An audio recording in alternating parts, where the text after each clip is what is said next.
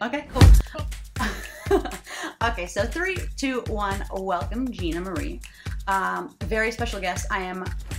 I have no words for how excited I am to have, like, excited to have you on because I know I can't even say my words because um, you are you give a lot of insight and perspective, and let's hear it.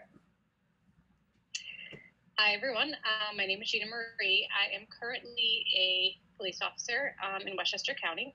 Um, however, prior to becoming a police officer, I had an entire other career. So, prior to becoming a police officer, I was a social worker.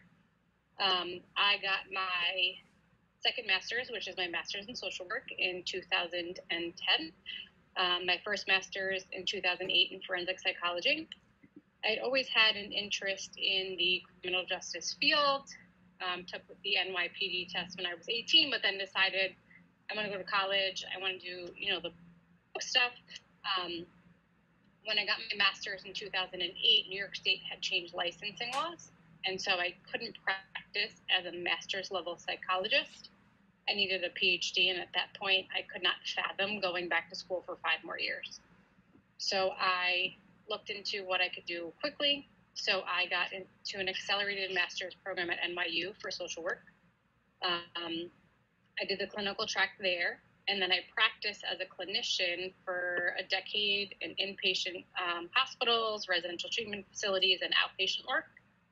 And then um, my brother really wanted to be a police officer, but he got super anxious taking tests. So I said, okay, I'll take the test with you um, we took the county uh, test and I got a 95 on the written.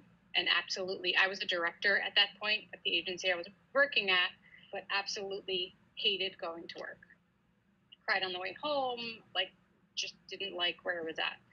So, with the score that I got in the police test at 34 years old, I literally crossed my fingers, held my breath, and was like, I'm going to do this and just hope that this is the right decision.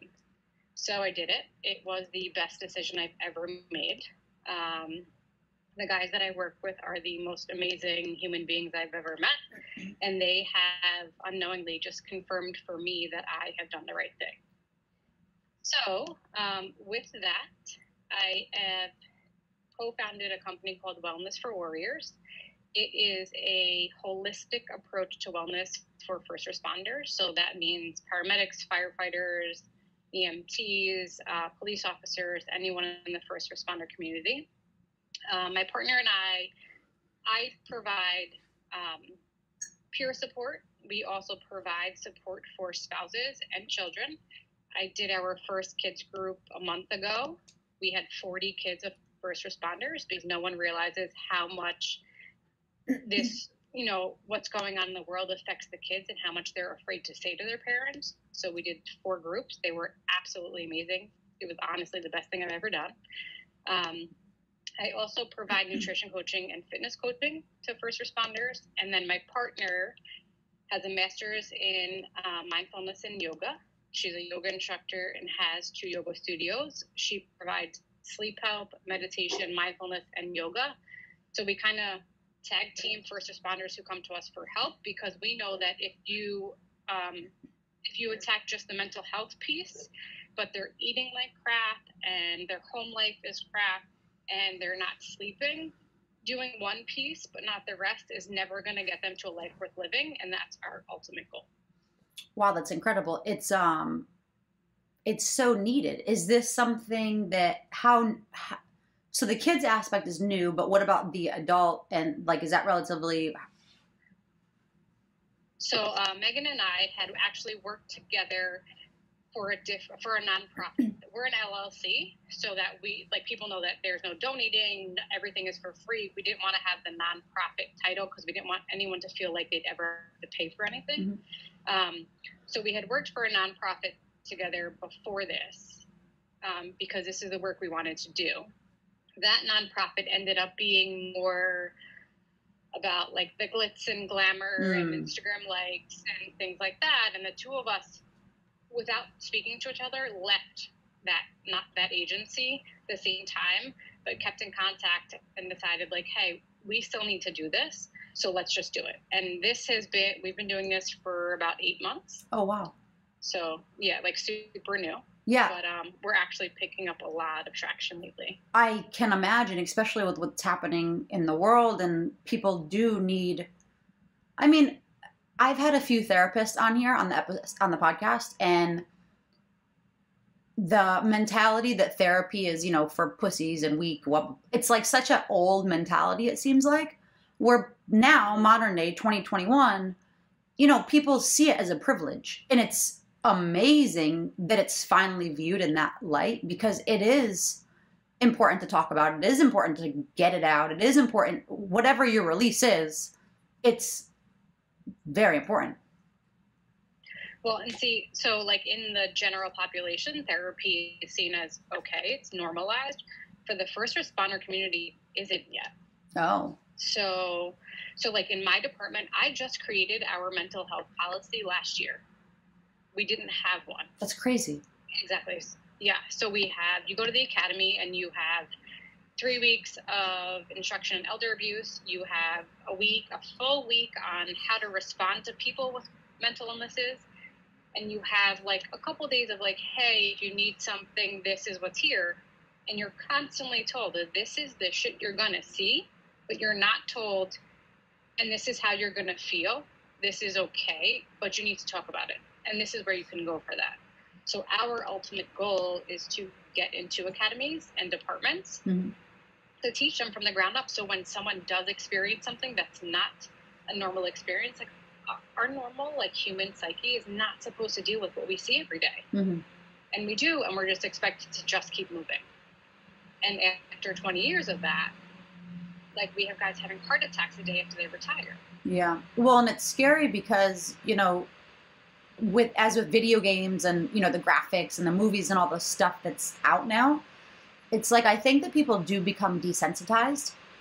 But when you see it firsthand i'm sure that it's and even if you say they do become desensitized to seeing whatever activities they are seeing how do then they face normal life? Like when they're not on well yeah and i think that a big part of like what's going on now in our world is that a lot of people just don't see us as human beings anymore. So it's assumed that, and I can only guess because I, I don't know for sure, but one of the people I go to the gym with approached me recently um, and just said, Hey, I watched this documentary about kids who are abused. And, and I just want to thank you for things that you guys do. It's like I never thought about it before. Yeah.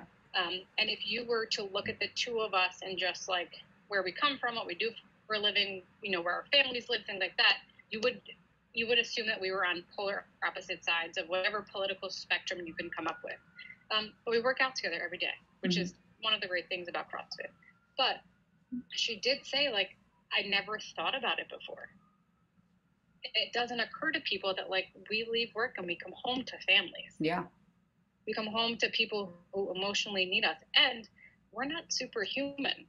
We have feelings. And yes you somewhat become desensitized but it, it never you're never unaffected by things. Right. Like going to calls with dead babies or rape victims like that doesn't ever really get easier. Yes you learn how to compartmentalize things but that's only so that you can keep moving when you go home, that's where we see like substance abuse and mental illness mm-hmm. and suicide. I mean, I just think that what we're doing for Wellness for Warriors kind of takes that political piece out and just allows people to come to us totally confidentially. Um, my team of peer supporters, I literally like triage the cases that come into us to make sure that they're not suicidal or needing more than we can provide. Mm-hmm. Then I assign them to a peer supporter. And unless they need help or have a question, I don't even know what they talk about. So it's literally like having a conversation with your friend, knowing that what you talk about will never leave that space. Right. And what is that? You have uh, social media for that website. What do you have so I can include the links and stuff?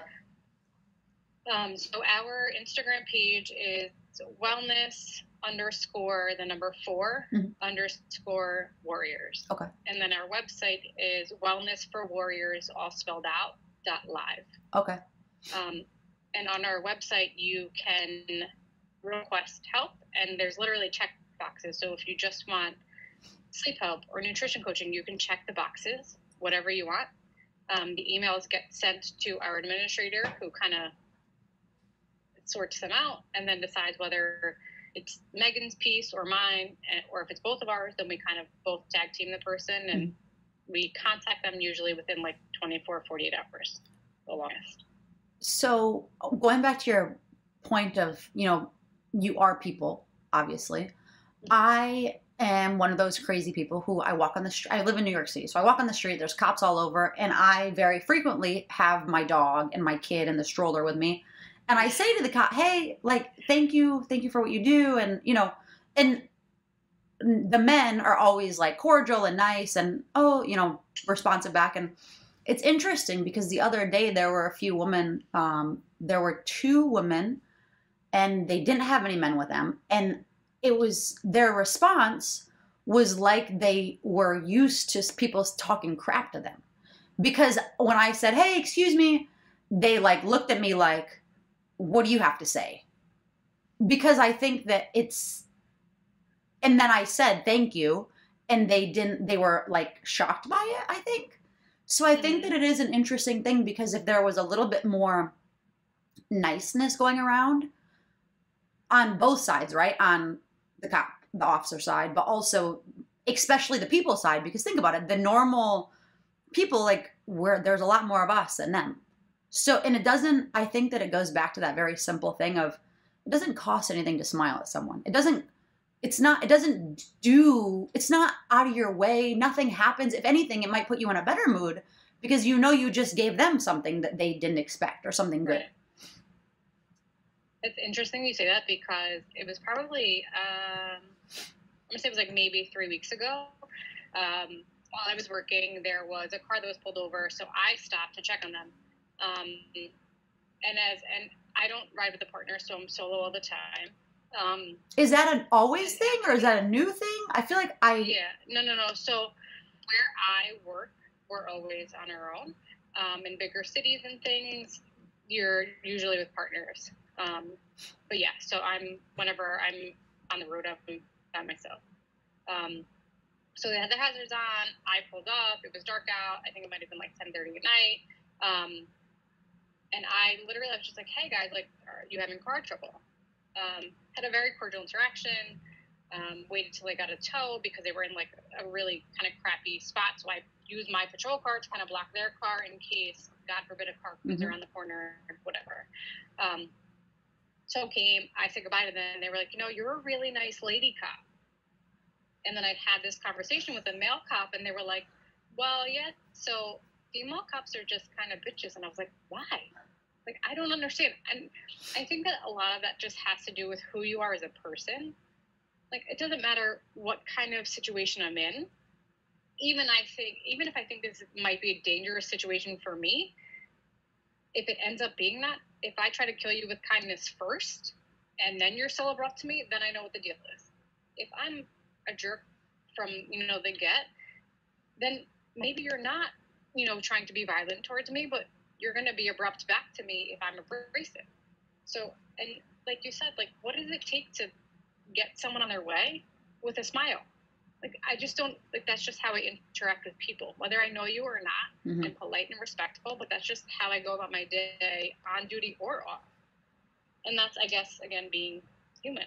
Yeah, yeah. It's a interesting. I mean, your point is so valid, and people are forgetting that you guys are human, and it's so easy to categorize. Oh well, they're all bad. Like yep. you know, however else you want to compare it to whatever else in life. But the reality is, is, and it, I wanted to ask you about um, mandatory requirements once you pass, because I know there's a physical exam, there's a the te- the written test that you take. How does it work, or is it different according to where you are? Um, once you take your written test, you take your first physical test, then what? So, to get on, you have to pass. It's called the Cooper exam. Um, as like athletes and people who are physically fit is a joke, to be quite honest. Um, with a layperson who's not like a CrossFit athlete who doesn't work out consistently, it might be a little bit difficult. It's a mile and a half run, and then based on your age, it's a certain number of sit-ups and push-ups. Um, it's an antiquated standard, which I think that there are a lot of people in our profession that are trying to change that. Um, but you take it and you have to meet a certain standard. I can't. I want to say it's like 80 percentile just to get on. And then once you're in the academy to graduate, you have to be at the 90th percentile, um, which is good. But then once you're off, unless you join like a SWAT team or emergency services or something like that, you're not retested.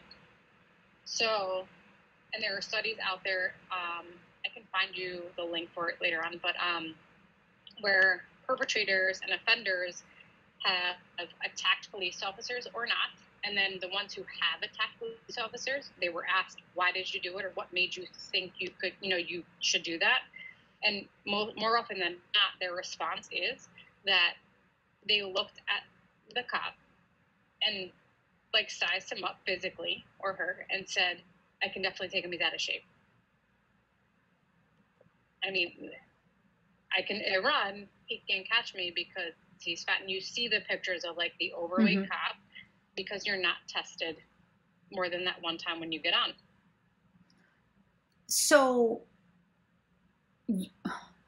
you before you retire, it's 20 years, right? So you become an officer. Yeah, 20 or 25 depending on where you are. Okay. Yeah. And 20 25 years, one test, that's it. Mm-hmm. Unless, yeah, again, unless you're on a SWAT team or emergency services. Yeah. And what about like driving courses, shooting courses, um, self defense? Um, so, depending on your department, the bigger departments I think have more resources. So, their firearms qualifications are probably more frequently. I know that most, at minimum, your firearms qualifications are twice a year. Um, if you fail your qualification, you get remediation, things like that, because obviously that's super important. Um, defensive tactics, again, the bigger departments do more of that. Smaller departments do not, they just don't have the resources for it. So you go to the academy, and most of us who care enough will do, like, I have a black belt in martial arts. I want to get back into jiu-jitsu. Um, we do things to train because, and I think this is more true, more so true about our younger generations mm-hmm. and the younger cops that are on now. We never want to be in a situation where I'm called to save you, and because of my physical condition, I can't do my job. Like I would never be able to live with myself, or I couldn't get myself out of somewhere physically because of my inability to defend myself or to climb out of a hole or pull myself up onto a building, whatever it is, I'd never want to be in that situation. But I think that that's, as it stands right now, is kind of on the individual officer to be able to do it, to train, to make sure they're fit. And we have a ton of cops who just don't care. It's so sad to think. Like, and I know that I mean, it's a, it's as simple as that very very simple phrase you say. You get what you pay for. So I think that it's we're getting what we pay for. Like you, I I think you guys are probably very underpaid. So people come in, they do the bare minimum, and then that's it. Like clearly you are you are an overachiever. So, you know, you had your degree, you practiced, you did all the things, and then you were like, you know what? I want I'm I have a bigger purpose. So this is why you're doing what you're doing, and that's a, exactly why you won't get stuck in a crappy situation and not be able to get yourself out of it essentially. And it's really right. scary think, to think that these are the people that are supposed to be protecting us. Well, right, and well, to be honest, like I honestly think that so the younger generation, the ones that are coming up now, are so much more fitness and health oriented and educated yeah.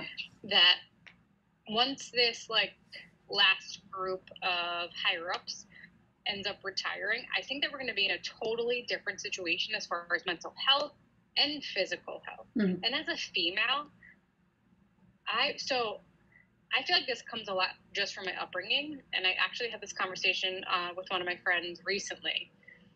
When you think about having kids and you think about raising kids, and you're just kind of like, well, how did our parents get us to think in a certain way? Mm-hmm I can never remember a time where there was something I wanted to do that I ever thought to myself, I can't do that.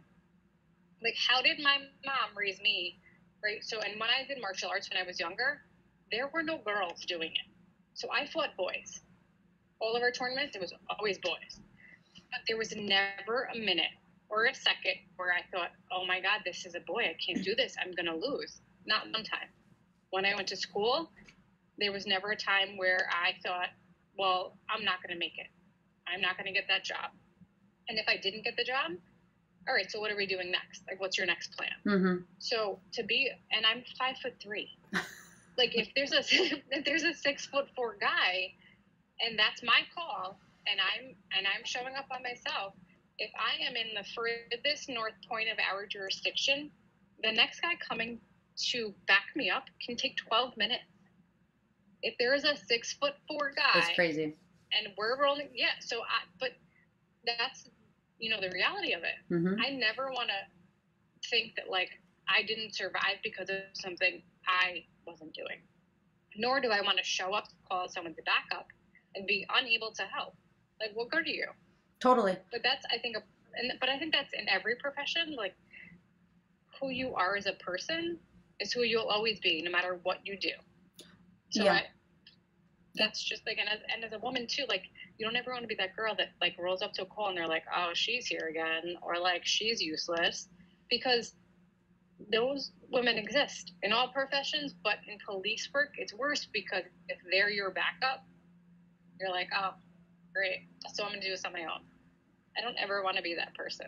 Yeah, it's really um I feel like as a woman, as a mom who has a daughter now, I think the same thing. I think because I wrestled in high school, I did judo for a long time. Like my sport growing up, you know how most Americans grow up with like football or like I grew up with fighting. Mhm. Like my dad, my brother, like that was my thing, and it still is.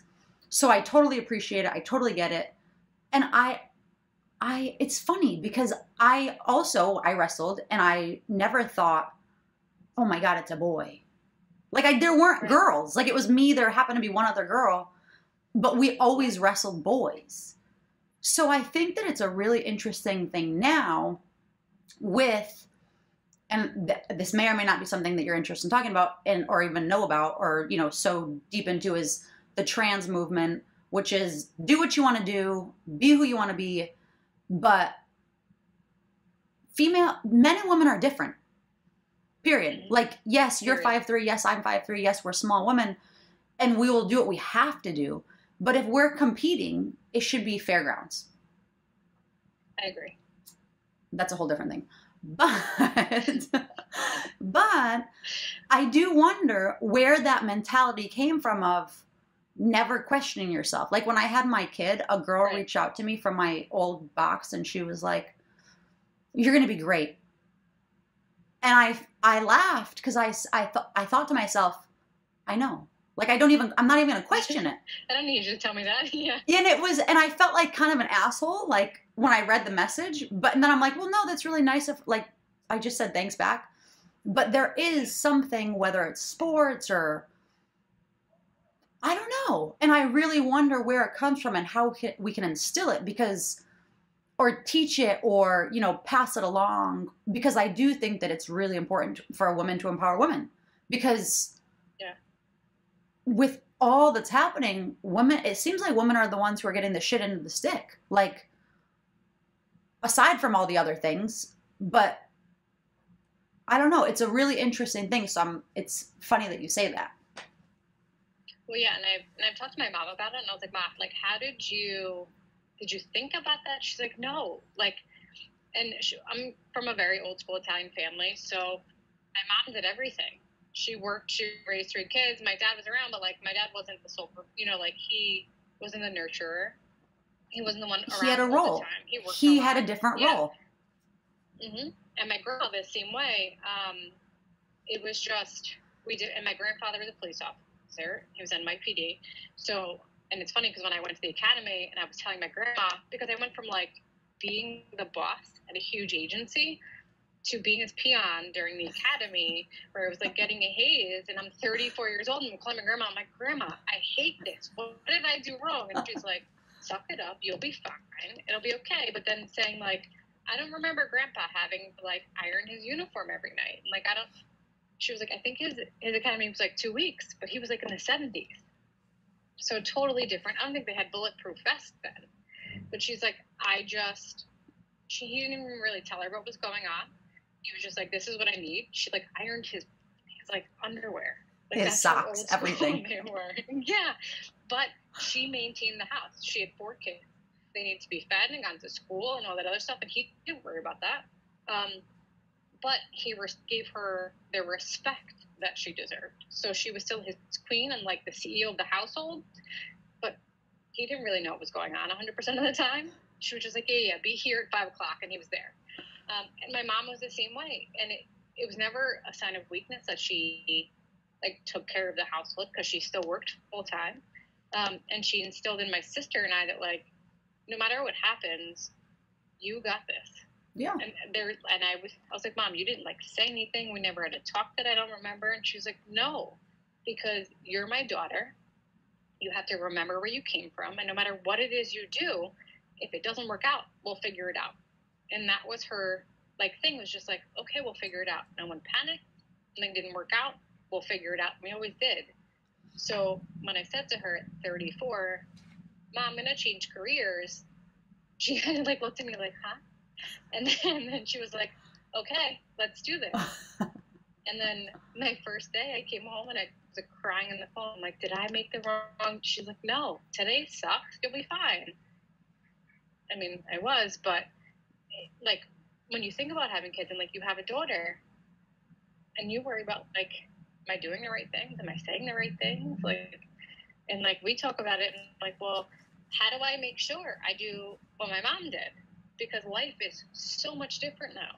And our world and what they face is, as a female, is so different. And even, I don't know, like not getting into political things at all, like just the view of the female, those typical traditional roles for some people are like, well, no, because that's like holding you back. It's not. I can do both. I agree. I agree. I think that it's hard because, and I feel like I'm in, my little one's 11 months old. So I'm in this new mom position of figuring it out, working, juggling. Obviously, I plan to have another one or two kids. And it's like, well, is it enough to be mom? Just mom. Just mom, which is a full time job in itself. Yeah. So it's a really interesting spot because it's like now we've been I don't know if we've been brainwashed or, you know, taught that we need to do more. That hustle grind, like that's that means you made it. And it's like, but is it? Like what are what would fulfill you? Being exhausted all the time because I think that sounds terrible. Like or hmm you know so it's a really interesting thing with what's happening on social media and basically everything that the un- the world the you know this that we have that we're in that's selling us and telling us what we should do what we shouldn't do. And going back to your point of just being a mom or a wife all the home things preparing meals this that like not only are you doing those things but you're a planner you're an accountant you're the other day my i had to literally i popped my husband's he had staples in his head so i'm taking the staples out like Pulling them out. yeah i'm like doing all the things and i don't mind but i think like it with everything that's happening it really makes you think and wonder and question yourself and you're like but but i never would like why if i don't question myself in any other aspect then why allow what's happening outside to get inside Right. And I think I agree totally. And like being a female in a very male dominated professional world, um, I was the only female in my department for a while. wow So it was like, yeah. So it was kind of like, you know, getting used to like, the, well, the guys getting used to me being there and being like, like stupid guy things, like cursing in front of me, farting in front of me. I'm like, guys, I have a brother. who like pretends to like pull the pin on a grenade and throw it when he farts. So like when you guys do it, not affected at all. Um, but like getting used to that stuff, and then even now, like I'm sitting down with our town board now to try to get us a maternity leave. I don't have one. It's crazy. So, like, I can't even have a baby till we have this settled because then I'd have to use all of my sick time, all of my vacation time, all my personal leave. What if I get sick? What if the baby's sick? Like, and sitting down with the town board is like blows my mind. I'm like, okay, so you guys know there are like federal regulations about breastfeeding, right? And my uniform and and where I put my breast milk, and they're looking at me like, no idea. Really, like they no blank stares. Yeah. Well, what do you mean? I'm like, oh, geez, like you really never thought about this? It's 2021. What are we doing? Yeah. So it's like little things like that where you you're okay being in the man's world, and then you get to a point where you're like, okay, well, this is like, and then actually one of the guys had said to me, well, on my department when I initially proposed for a new contract, getting a leave for men and women. Um, well, having a baby is your choice. Oh, really? Can my husband have it? Because it's not really my choice. Like, if I'd give the pain to him any day. Like, there's no, no, it's not a choice. Like, no. But the fact that someone in 2021, a guy younger than me, who said that, I was like, and he his wife had twins recently and she went early and, and like he had to like beg borrow and steal to get time off and i'm like wouldn't it have been nice to just have two weeks Mm. that you could use wouldn't your wife have appreciated that um, so it's it's literally still an uphill battle as a female no matter what and it's always something that's underlying um, but being the trailblazer and being the one to be like opening my mouth and i don't care who gets pissed at me quite honestly, as long as I get what I need, you can all be mad. I don't care. But your wives will all be thanking me when you guys get two weeks off, plus you still have your vacation time. Yeah. And don't have to worry about it. Totally. It's um I mean, I had my little one in April, so we're coming up on a year, but it was at kind of the beginning of the height of COVID. So when they said like your partner can't be in the room and you know all that time, like my husband was in the room and it was fine, but it was a very unknown crazy time and everything was fine because it always is fine.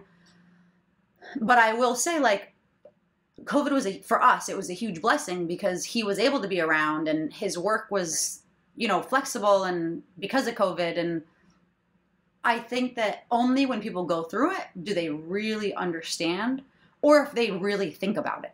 And men typically don't have to think about it because Mhm. they're not the one pushing out of their vagina or, you know, whatever, their stomach. Or- belly cut open. Yeah. yeah. yeah. So it, it is good. And I think that you'll, once you get it squared away, I'm sure you will feel so much better. And they will too. Absolutely. You're, you're absolutely right. They will, and their husband, their wives, whatever, they'll all thank you. Yeah. Well, and it's funny because since I started, we were out of contract for a while. So when I initially brought it up, since that point, there have been eight guys who've had babies. One of them had two. Like you would have had a month off, like two weeks for each kid. Um, and I have uh, friends who are pregnant now who are also police officers, um, and they their departments, the bigger departments, give them time off, so they get six or eight weeks depending on type of delivery. Um, but then they still have to use their vacation and sick time for that, which I think is insane because six weeks or eight weeks is not enough for a mom to be home with their kid, especially their first kid, like adjusting to life. And then think about like you go to work and then like do you stay on light duty behind a desk?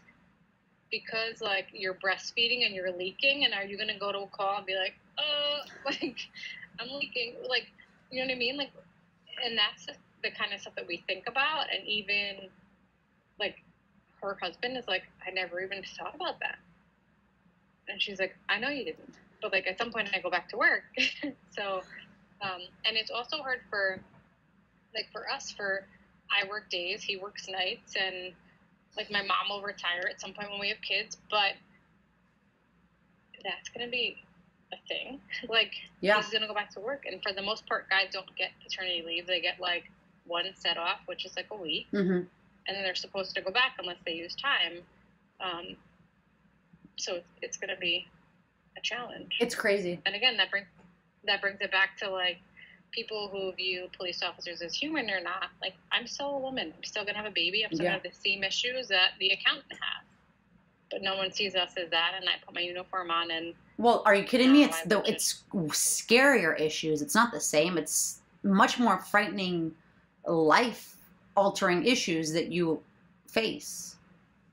hmm and it's interesting because the um, the groups that I did with the children of first responders, um, the really little kids, like I had five year olds, six year olds in my first group. It was just a ton of fun, um, and I think their parents got more out of it than they did because I created a um, a treasure hunt. Um, so I asked the kids to go find things because I knew the parents would be there. That were that was more like thought provoking to the parents. Like I asked um, to for them to get something that protects something else, and they went and like got a picture of dad. So for them to like think about that. Um, but the older kids groups, like their dads and moms, were responding to the riots Mm, they live in states where their dads are border patrol and military and they're petrified that their teachers will find out because their teachers openly hate cops like that's a kid it's that crazy. kid has nothing to do with anything else and that's like the, the piece of being human and then it was funny because um, i asked them do you tell your parents about the worries you have about them? And they said and one kid said no. But my mom always knows. She had some sort of superpower. I was like yes yep she does. She knows everything all the time. And he was like and some other kid was like yeah my mom knows when i'm scared anyway. I'm like she always knows. It's true. I, it was just interesting like poor kids who have nothing to do with anything are getting bullied at school Well, this uh, I think I was telling you before. This uh, girl who I had on before, she, her and her husband have a little one who, and then her sister I think married a black officer. So her niece is a mixed race. Like so, she said that because they live in California, they're doing um, the curriculum is going to be different for kids and it's exactly what you're talking about and she said that it's a big issue and they're considering moving because if the daughters are in the same classroom in school together they'll be learning different things because the one is white and the other one is mixed. And it's crazy. It actually like gives me goosebumps because it's like it's so insane. Like it's So- mind-boggling that teachers are what do you what do you do if you have a mom and a dad who are both police officers and one's white and one's black it's crazy then what where do we fall then it's scary. It's absolutely petrifying because exactly what you're saying. Teachers have somehow assumed this role where they are teaching all these things where all that they're supposed to be teaching is how to learn, not the like who's good, who's bad. Like, no, it's not. This is Yeah, all opinion. My friends and I have talked about this. I'm like, I don't ever remember growing up knowing my teacher's political affiliation at all. And whatever your political affiliation is or your views or whatever, everyone's entitled to them. But it like for a kid to go to school and be afraid because their dad is someone who or their mom goes to work every day to protect whoever it is. And this was part of the conversation I had with um, my friend at the gym. I was like, I get a call about a baby choking. I don't know the baby's name, the baby's parents, the baby's race. I don't care what it is. And I don't care what's in that house. I don't care what I'm walking into. My objective is to save that baby. And if I'm going into someone who's in cardiac arrest and they're 79 years old, I don't care who that is. I'm going, and whatever risk or danger my life is in going into that, I'm still going in. It- It's irrelevant to me who you are as a person or who you are politically, religiously, sexually. I don't care. my job is to save you, to do what I can to do my best. And nobody calls the cops because they're having a great day. Right. Like, no one calls and they're like, hey, you want to come over? It's because we're getting to you on your worst day, in your worst moment. And I 100% do not um, condone cops who are nasty, who don't, who are biased, who do things that are inappropriate. But like you said before, you can't take one bad apple and like generalize it because there are teachers who have molested children. Do we say that all teachers Priests, are bad? all No. of it. Exactly. I don't not go to church. My religion doesn't change. Do I question it? 100%. And you should. You should absolutely question things. But I think when we stop listening to each other as people and as human beings is when we get lost. Yeah. Because I've had I had conversations with the girl I went to grad school with. We sat at Lincoln Center. I mean, graduated from social work school. We're supposed to advocate for everybody. And she posted something um, on Instagram about the Capitol riots and all these other things about how, like, I think it was the um, if they were black, they would have they would have all been shot or something. So I said, I just want to pick your brain about this because I knew we could have like an open discussion about it, Which is rare, so good for pissed you. Yeah, and I and I she could have said no, but I'm like, you know what? I just I just want to understand. She knows I'm a police officer. Um, she doesn't know that my significant other is a black male police officer, so she doesn't know where I come from in that aspect. Um, her wife is Colombian, but she looks no more ethnic than I do. Um, and she's like, yeah, well, she gets pulled over more than I do. And I'm like, what? She's like, there's a stop sign in our neighborhood, and she gets pulled. I'm like, well, does she run the stop sign? Yeah. Sometimes. I said, okay, so let's for playing devil's advocate, your neighbors could have called the police and said, everyone, my kid almost got run over. Everyone runs a stop sign.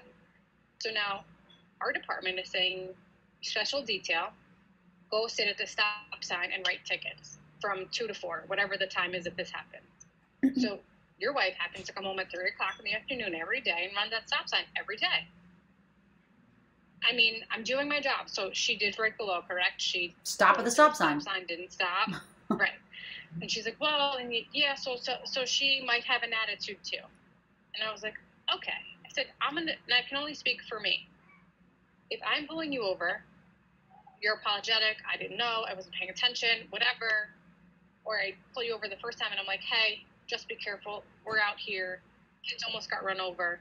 Have a nice day. But if you're a jerk when you're in the wrong, I, I don't know what you want me to do with that. And if it's a second time I pulled you over after the warning and then you're a jerk, all right, uh, that that is what it is. And she just looked at me and she was like, I've never thought about it that way. And I was like, that's why I wanted to have this conversation because I wanted you to see that, like, I don't. And then it's like, well, not you, not not you's a cop. Well, how many not me's are there? Yeah. and that's like the message that when I have conversations with people about this is just, well, how many not me's are there, Mm-hmm. right? So like you have my PBA card in your wallet, but you're posting craziness about police stuff. It's crazy. But when you need me, you're gonna call me, right? Well, yeah, because not you. And it's like, and that's where I get frustrated. and I'm like, I can't do this. Well, and I think that on that note, it's so frustrating because they're they them them people they're saying, well, you're being racist. You you you you you, but they're doing the exact same thing. But they're just doing it with things that they can physically see. Well, he's black, you're white. He's Asian, you're white. And it's like, actually, Right. I'm Jewish and I'm Native American, two things that have been mass slaughtered. So is that not that's not that because I look white? Like that Right. doesn't account? Okay. No. Like so it is an interesting thing because it's not like and I was talking with someone about this and they're like, "Well, do you tell people that?" No, I shouldn't have to tell people because they're doing the exact same thing that they're telling us not to do. Not to do. Right. And we're not doing it. I think that it's it's like such a I think that it's media and it's misinformation and it's bad. and I think that that goes to the defunding the police and all that stuff, which I heard this analogy, and I think in, you correct me if I'm wrong or give me a little more insight on it, which is basically when a school is underperforming, a kid's school, you know, the grades are dropping, they're, you know, falling out of line, they're doing this and that, you're not going to pull from them. You're going to give them more money. You're going to try to bring better teachers and create a stricter, you know, regimen or curriculum or whatever it is. And I feel like it's very similar with law enforcement. Like, I don't know what was defunded or, you know, whatever. Maybe it was just said because then it makes people happy or, you know, they won or whatever mm-hmm. crap. But it's the exact opposite of what needs to happen. Like, there needs to be more funding and more needs to go into it so that they can be trained properly and, you know, these things will, won't happen.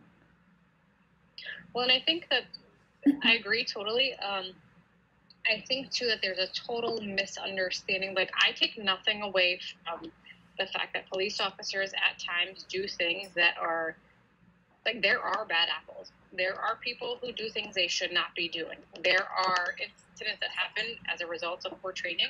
There are incidents that happen because a person is just a bad person, right? Um, but I think that that's true in any profession. Our profession, though, takes people's lives into their hands minute by minute. We are responsible for people's lives. We have the ability to save them, not save them, whatever. Um, and our our roles are more critical than any other profession, I think, other than other first responders. But ours are looked at more critically. Um, I do think that there is no, no such thing as too much training. I think that we should be assessed and reassessed more frequently than we are. I think that mental health wise too. So think about over. So you we get a psych evaluation prior to getting on. Um, to make sure you're seen when, when you're getting on the job, so no one hires you if you you know you have something going on. Um, but the average person experiences maybe one traumatic event in their entire lives and they will be messed up from that traumatic event for the remainder of their lives. So if it happens when they're 12, they suffer for the rest of their lives. And it doesn't even have to be anything like a shooting or seeing a baby die or having a baby die in your arms that you are trying to rescue or not getting to someone in time, pulling dead bodies out of a car. and those things happen repeatedly. So think about anyone in your family now in the role of police officer that now has to repeatedly deal with critical traumatic incidents. I think that we should be reassessed and not necessarily to say, okay, he's got to go, but to say, okay, you know what? You're suffering a little right now. Let's get you what you need to make sure you stay the best officer that you can be. And I, because I, no one with mental health issues in any profession is broken people suffer, especially with COVID, being isolated, not having socialization. We're social anim- animals as humans. Different life situations bring on different mental and emotional struggles. But I do think that we should be trained more and we should be evaluated more. Um, and the vast majority of police officers and first responders are good people. There are some that are going through whatever they're going through that maybe just need that little extra help, mm-hmm. which is why with Wellness for Warriors, that's what we do. Is that if you need someone to talk to confidentially, and you're like, I don't know what to do, that's what we're here for. Mm-hmm. It's awesome. So we're trying to fill that need, but I don't know. I, I, at this point, I kind of sometimes feel like it's a losing battle because I can be the best person I can yeah. be, but someone looks at me and they're like, "You, you're in a blue uniform. You're terrible." Well, it's the only right? profession that before you show up, they already hate you. Like, mm-hmm. firemen have this, you know, heroic, you know, save people, right. but cop, they just you just don't, and it's it's tough. And I don't think ex- every exactly what we started with. You're just not humanized, which is I think why it makes it so tough because you're just this bad person that shows up and they it's it's it's ridiculous because they're just generalizing or stereotyping or you know however you want to word it doing exactly what they're telling everyone not to do. Right. and I don't think like obviously I can only speak for myself because even my best friend who's a police officer on any given day, I don't know what they're going through, right? So they're not totally honest. My coworkers, I don't know for sure, but I can, for myself, 100% certain say that in any given situation, my only objective is to get that person what they need, to make sure everybody's safe, and to make sure that we all go home at the end of the night safely, happy, and like maybe not happy because some nights we're not going to go home happy from work, but that that person I responded to when I leave feels like, okay, I got what I needed. Mm-hmm. She came and made the situation better, even if it was only a tiny bit. Because again, I'm responding to you on your worst day. I can respond and be pissed off because I was eating my lunch when the call came in, or I can say, all right, well, this person, like, we have this one elderly couple that calls all the time because he falls out of bed. I swear. And the wife, after like the fourth call I went to in the middle of the night, was like, "Oh my God, it's you! Thank God it's you." And I don't do much but pick him up, right? But the fact that like she sees a, a comforting face when someone shows up in the middle of the night, that's what means something to me. That's what, and yes, like the guts and glory, big things that happen. Yes, those are important too. But it's establishing those relationships with people Mm-hmm. so that if they need anything, if a kid needs something, they're not afraid to stop me in the street and say, "Hey, I don't care if it's can you help me tie my shoe?" Absolutely, like whatever it is, and I can only make my tiny bit of effort and affect my little bit that I see every day. Mm-hmm. And again, I, I would never condone excessive violence. I would never condone things that are absolutely wrong. Um, but there is a piece of like split second decisions that the public doesn't get to see either. Well, and it's like it goes back to training. When people are just there to to be there from 9 to 5 or whatever their hours are, like if you're continuously, you know, target practicing, doing this, doing that, your quick instinct or your reflexes for that matter, your second nature is going to be better than someone who, you know, it's they haven't gotten to the gun range or you know, they haven't gotten there two times in in the year or whatever it is. Someone who just, you know, is a slacker essentially. Of course, it's going to be Goes through the motions. yeah, and it's not going to be pretty and it's not going to end well. And I think that being being someone who's very hands-on,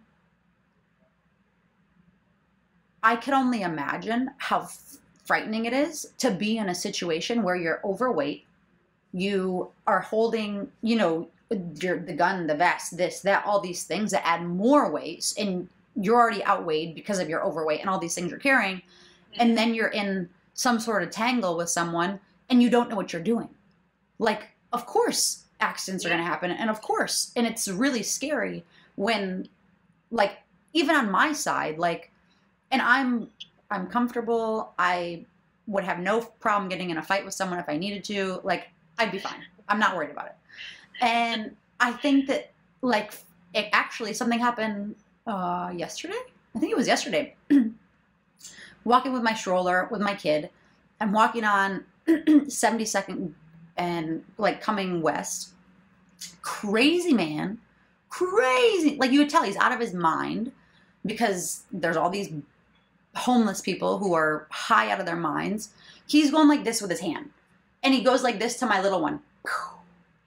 Two and I it took everything that I had to not whip out my mace and shoot him because it's like I'm sure he's high and he doesn't know what's going on, but also as a mom, baby. like Yeah. she doesn't even know what's going. On. Like that's crazy. Like that's- crazy. And that but that's the truth like as a female in general right? So you're taught as you're growing up like guys whistle you on the street you just keep walking. This happens to you you just keep going. If you're confronted maybe you and i'd be like what? Right? Before being a cop having nothing to do with that like there's a certain personality of woman and i've heard this multiple occasions and it, it kind of like ruffles my feathers a bit. Um, women in the CrossFit world, women in the weightlifting world, women in policing. well, you don't know what it's like to be a woman in this field. No, no. You set the tone when you walk into a room, when you start a conversation, you set the tone. And if that conversation, I don't care if you're a librarian, a police officer, firefighter, whatever it is, a man, a woman, whoever it is, brings starts bringing that conversation somewhere that you're not comfortable, you stop it. Yeah. Like that's it. You end it. It has nothing to do with what world you're living in or what your profession is. You as a female set that tone. There are my friends who like get hit on, get inappropriate text messages, DMs, and I'm like, apparently I don't send that vibe out because I just don't I, I don't permit it. Yeah. It'll Period. never get to that point. Yeah, it's a really interesting thing. And it's, I think that being in this city in such a wild time, mind you, there's all sorts of people all over. Like there's cops Mhm. sitting right at that train station at seven, uh, yeah, 72nd Street, like on Broadway. Like there's, there's on both sides. Like they're just sitting there, and it'd be easy to create a fuss or you know. And it's like, okay, if he actually comes close, fine. But it's it's scary, and it. I think that it's hard for people, whoever, if I think that if they're not in different situations, to quickly run through the scenarios. Okay, if this happens and this happens, or this happens and this happens, rather than just reacting and then it turning into a mess. Because it's easy Yeah, to just I- react. and I don't think like I can't say that there was anything like growing up that happened to me where I had to be physically, you know, whatever, or even got into a fight outside of like martial arts. But again, like coming up with like what you were grown up with and what you were brought up like, no one's taking advantage of you. That's what it is. So you shouldn't question yourself, your instincts, or how you handle yourself. You have a conversation, the guy's flirty, you're flirty back, fine, but there's a line. And you set that line. Mhm. It has nothing to do with where you are, who you're with, the profession you're in. It's you as a human and as a woman. And I think more so for women, obviously, because we're Yeah. smaller, we're not as strong. You have to set that up. And when you walk in a room, carry yourself in a certain way. You don't have to be um, like overtly aggressive or abrasive, but to just be confident in yourself, no matter where you go and no matter what situation you're in. Like command the respect of the room. Don't walk in there shy and timid and making people think like they can talk to you however they feel. Mhm. That's your job, as, and as an adult too. Like Yeah. stand your ground. And when you're, you know, you're in charge of someone, you're responsible for someone else, that's when it gets scary. Which is why I always recommend fitness and self defense and all these other things that women can do to help if you are the shy type. That's fine. But there are, it's, it's not what you say, it's how you present yourself. So even if you're shy, there's vibes that you give off. So I think that it's so important for women to be strong, even if they're not actually strong. Just Yeah, presence wise. yeah. Mhm. Um, Very true. anything else you want to share? Not that I can think of. Um, but I do really want to get the um, Wellness for Warriors message out there because not only for first responders, but their spouses. So, wives of first responders, since we're in the very like female empowered podcast, um, we are actually going to be starting a probably bi-weekly group for the um, spouses of first responders, um, so that you guys can talk about, we can talk about um, any sort of issues, anything you're worried about. And to be honest, like children of first responders, spouses of first responders, you can't talk to civilians about the things you worry about because, first off, you don't know how everyone feels about first responders. Um, and secondly, you can't relate to your husband or wife leaving the house at night and you worrying that they won't come home. hmm So it's a safe space to talk about whatever you're worried about. And being the spouse of a first responder comes with its own um, set of dynamic issues and communication issues. So we provide a ton of support for that as well. Awesome.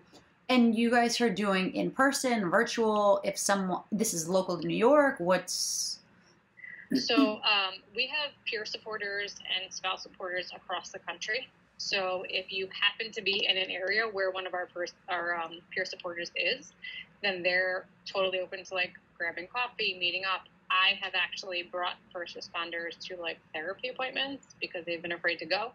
Um, so if you're local to me or anyone else on our team, in person is fine.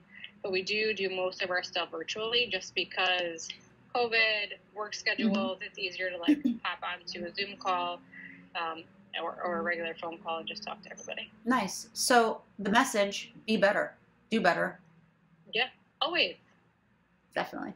Um, okay, so I'll probably cut it around there.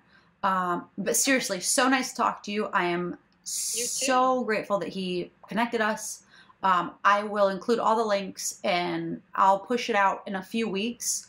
I'll do it on my stories and then on Wednesday, Thursday, Friday, and then on Saturday morning I'll push it out on YouTube. Um, awesome. And if I can help with anything or anything at all, I'm local, so let me know what's up. And it's I'm it's awesome. We are going to try to do an event in the summer. Um, I'm not sure what yet, and trying to figure out like obviously venue, capacity, all the nonsense COVID stuff. Um, but if we, because my partner Megan owns a yoga studio in the city, mm-hmm. and then mm-hmm. she has another one in Boston. Her and her family are currently in Boston, but they do also have an apartment in the city. Um, so I'm hoping to try to get her here so we can do one in the city um, when the kids are out of school. Because she has, she actually, she was on the 42nd floor of Tower 2, 9 11. Yikes she was in HR. She that was like the day that she was like, I saw all the first responders running towards what I was running away from, and I was like, I'm done with this HR nonsense, and I just want to help. Um, she was also at the Boston Marathon bombing. Holy She was shit. a block away from where they ran. And then when her twins, her twins are seven, when they were six months old, there was a fire two doors down. And when the, the two firefighters that took them, rescued them out of the house, died in the fire. So it's like trauma Yikes. after trauma after trauma. Yeah. So she is. It's funny because the guy that we work with from Project Sapient called her Rainbow Brite. And I don't know if you remember, but there was a woman soldier at uh, with GI Joe. I didn't know this. Her I... name was Lady Jaye. so, and they call her Rainbow Brite and me Lady Jaye. I'm like, what is this? They're Aww. like, she's like rainbows and unicorns, and you're just like, suck it up, let's go. And I'm like, that's not true all the time. You're like just sometimes, sometimes. Just you know when someone needs it. That's nuts. That's yeah. Well, and I think that when like stuff like that, I'm sure she's not just touting it around, but pe- like she's a normal. She's experienced all this trauma and like I don't know. It's it's just such a sad time. Like yeah it's horrible. And it's honestly like it was heartbreaking in my kids group to listen to these kids who were like petrified. They're like, "Do you get hurt at work? What happens if you get hurt at work?" I'm like, "Oh my god, these are just things that go through their brains that they're not talking to their mom or dad about because they don't want to worry them anymore." Well, and I think when you see kids at that age, you realize that they're so innocent and not tainted and that's why it's yeah. so scary because teachers are the ones that are putting this nonsense into their heads like yeah. And, that little girl at oh, that young, they're creating a division. She's 16. She's in New Mexico. Her dad's border patrol and military. She had one teacher that she got her mom to switch her out of because she was like paranoid someone would know. A second teacher, same thing, like advocates BLM, which I said I was like, that's fine. You yeah. can totally support BLM, but she's like, no. She literally said she hates cops. Which you saw that that leader just bought all these different houses and it's like, yeah. can you not see that this is just a marketing scheme? That's what's crazy to me. And I'm like, wow. It's crazy. Like, wake up. Like, get out of their narrative. Like, and like the resilience of these kids, though. So the oldest kids group was 13 to 17 year olds. I had them each pick a quote or a music lyric that spoke to them. And all of them were about resilience, being the light, being like the positive outlook on things, no matter what's going on, always looking up. And it was like, holy shit. You know what your parents deal with every day. You're afraid to go to school, and yet your outlook is still, still be positive. So, and that's, I was like, that speaks so much to how their parents are raising them despite what's going yeah. on. It's crazy. I can't, uh, well, if you know anyone else who might want to be on and share, I'm totally, Yeah. what, like, or maybe, uh, I don't know. I'm open because I just feel like it needs, I get that shit happens. I get that there's a bad cop. I get that. But Mhm. no one's sharing this side. No one, like everyone, it's all the bad news. No one's talking about the real people. But seriously, thank you again. It was so nice to meet you. And um, Thank you.